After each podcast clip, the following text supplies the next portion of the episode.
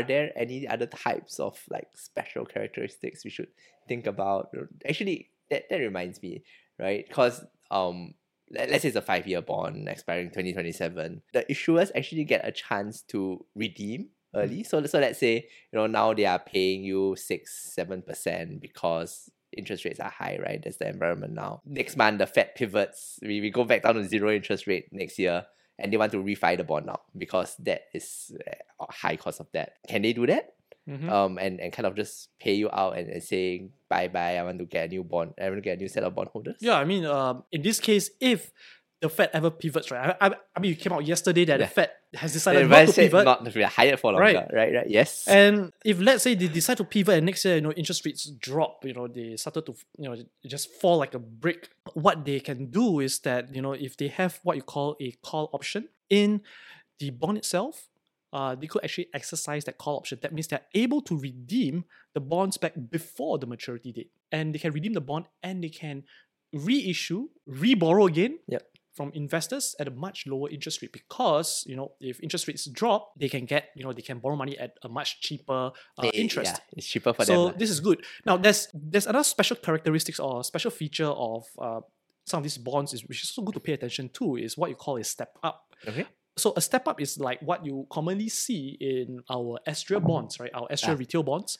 Now those have uh, again a, a, product I don't really understand. Look right? at it, I'm like, hmm. yeah. So, but anyway, so what happens is you know in order to entice investors, what they do is you know say for example Astrea has a ten years maturity and it could be very very long for investors. So what they do is that you know during say on the fifth year what they could do is Astrea could tell investors say that on your fifth year, they could actually increase the coupon by another, say, 1% or 2%. Okay. So this sort of entice investors to actually buy into a bond which have maybe a very, very long yeah. maturity because investors might not be too comfortable with investing in what you call a long dated bond or a bond which has a very, very long time before they get the money back. Right? So they entice investors to actually invest in a bond for the long term you know, by actually introducing some of these attractive uh, features, right? They can increase the bo- the coupon, you know, mm.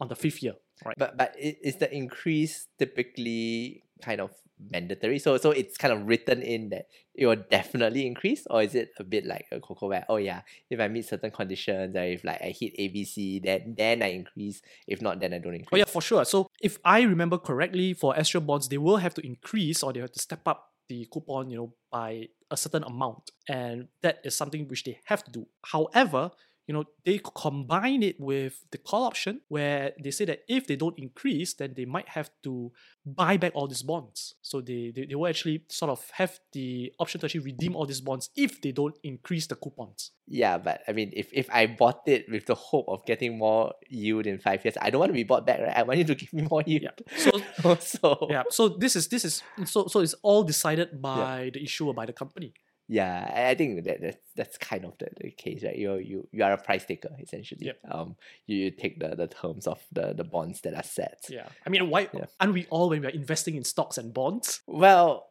yeah, I mean the, the choice that we make is whether or not we want to buy, lah, mm. right? So so so in a sense, yes, you know, you, you take the company as they come. You you say yes or no to it. Um, I think yeah, it's just I'm just too used to loans, right? Where where people actually negotiate these things. So so look at it from a retail bond, it's like hmm, this is a bit odd, and but it just shows the imbalance of power, um, I guess. Mm. Um, okay, okay, that that sounds good. Um, other than this yeah, I think one way, you know, as bond investors, you know, how, how we assess bonds, we don't just want to look at some of these terms or these special characteristics. We also want to know what who are these issuers and how do we actually qualify them, you know, such that they are, you know, that they they are they, they, they fall into our radar of high quality companies, right? So one way, you know, is to actually look at whether they are actually growing their revenue. So it's a lot like putting on our uh, stock investor thinking hat, um, where we have to actually look at whether they are able to grow their revenue, you know, whether they have, again, boils down to whether they have a good uh, business model, whether they are able to grow their revenue, whether they have a good uh, products or services to sell.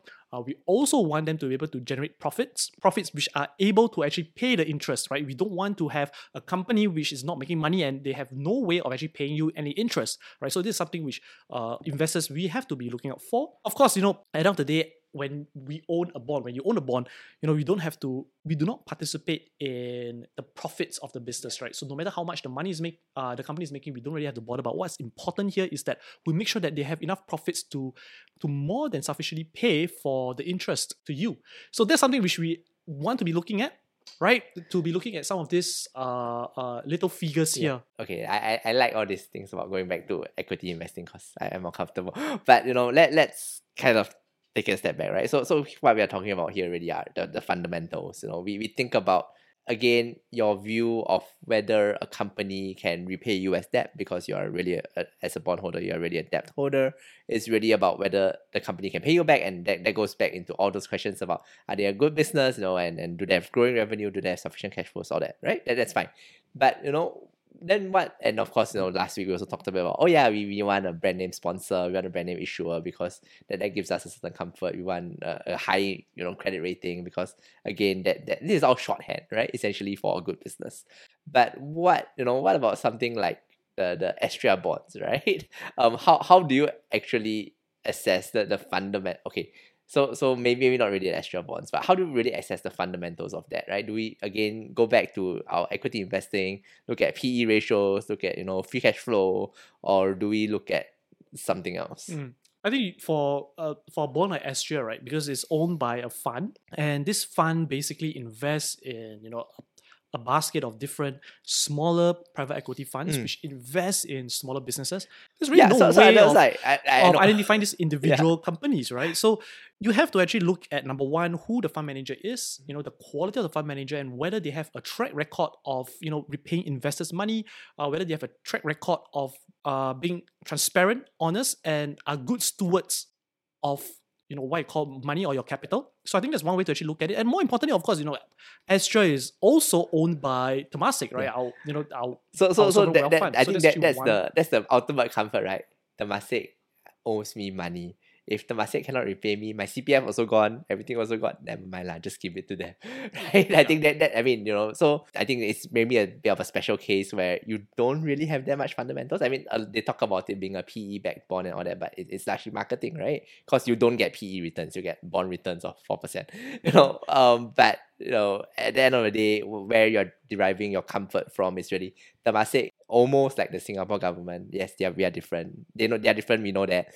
But almost like the Singapore government so should be very safe. I trust them to pay me my money back. Yeah. um because if they don't like we, we think Hyflux was a big deal when they defaulted. If Temasek defaults is a much much bigger deal right? So you know but but you going to a more conventional bond or more conventional company let's say the, the new Frasers months coming up right? Is there something that that we should look at? Like if we look at okay Frasers again um then should we look at their earnings uh, what, what what are there any sort of ratios that we can look at to to kind of be comfortable Mm. that they are you know going to be in a position to repay us or to repay the bonds Yep. So again, you know, it boils down to the whether uh, a property developer is able to actually make uh, steady revenues, you know, or growing revenues, whether they have good profits, um, whether these profits can sufficiently cover, you know, the interest, you know, at least right three to four times. Also, you want to look at what I call the leverage ratio, which is basically taking your total debt of the company divided by the equity of the company, right? So the equity is basically the net worth of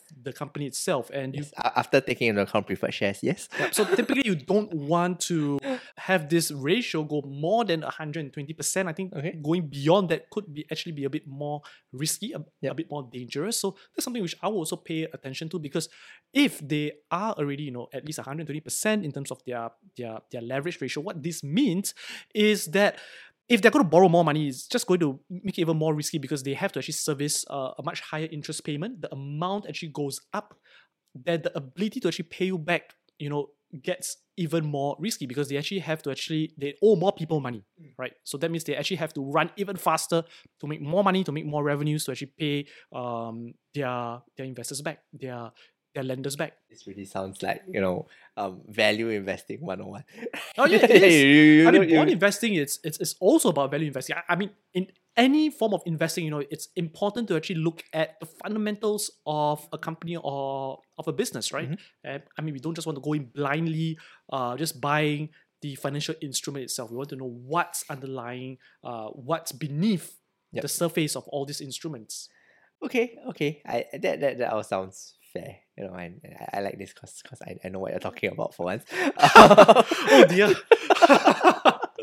um, but you know, I, I yeah, okay, good. This is good. Easy, you know, shorthand metrics that I just run a spreadsheet. Tick, tick, tick. I can go, right? Um, okay. Then you know, but every time you, at least when when I look at a bond, then there'll be a lot of different documents, right? There there will be a term sheet. I think there will be a fact sheet. There will be a prospectus which is hundreds of pages and, and terrible. Do we actually need to read it? Like I, I kind of feel like I need to read I need to know the financials of the issuer, Mhm. right? Because I want to know whether they can repay the bond. But do I actually need to read the bond documents themselves? Because that is very painful. I mean, ideally, ideally it's good to read, but you know, if, if, I mean, if- I, ideally I should read T's and C's before I tick and then I yeah, sign up I mean, something, it's the same right? thing as also ticking off the TNCs and C's and also reading it, you know, Yeah. clicking on the uh, disclaimer policies, right? It's the same thing for prospectus. Also, Mhm. you know, it's good, always good to read. But uh, again, a lot of um, investors typically don't do it Yep. uh, because you know, number one is your time, you know, the, the amount of time needed, and sometimes it's just it just gets a bit too complex with Yeah. all the legal terms. Like, Uh, but terrible. what I would, but what I would focus on is is looking at you know that sum that summarize. There's always a summarized uh, sheet of paper called the Mhm. term sheet Okay. or a fact sheet. So I think that's important because it sort of condenses all the important factors Mm. um, of the board itself, and I think that's important. And whatever we just discussed um, earlier on, you know, things like who the issuer is, the maturity, the interest, you know, whether there are special features, it's all condensed into that very short summarized uh, sheet of paper, and, and, and I think it's called term sheet. Right? Yeah. yeah. So the term sheet or the fact sheet, I I think at least that's what investors should be looking at. You know, if they do not have time to read, you know, That, that's true. I at the very least should know whether it's a perpetual, right? or, or what the interest they're going to give me and- and, how often they're going to pay my interest. Right? I should at least know that. that. That's correct. So okay, so I think that the fact sheet is uh, sorry, the term sheet is probably the, the key document to read because I think that that sets out the key the main commercial terms, right? Um, then the rest is just kind of like legalese and like, things to fulfill regulatory requirements. I, I think in a sense because I don't know why um but, but for whatever reason the, the view of bonds is that they are kind of more risky and that, that's why you have all these like AI requirements and, and all that because you know MAS feels like I, I need to protect the, the audience Yep. right so I, I need to kind of only allow people who have a bit more money because if they have a bit more money I assume they are more sophisticated or I assume that they are able to get better advice on, Mhm. on all these things, notwithstanding that they are price takers of the bond terms. And, and that, that's why there's a prospectus, right? It's for disclosure to tell you everything you need to know about the company, I think.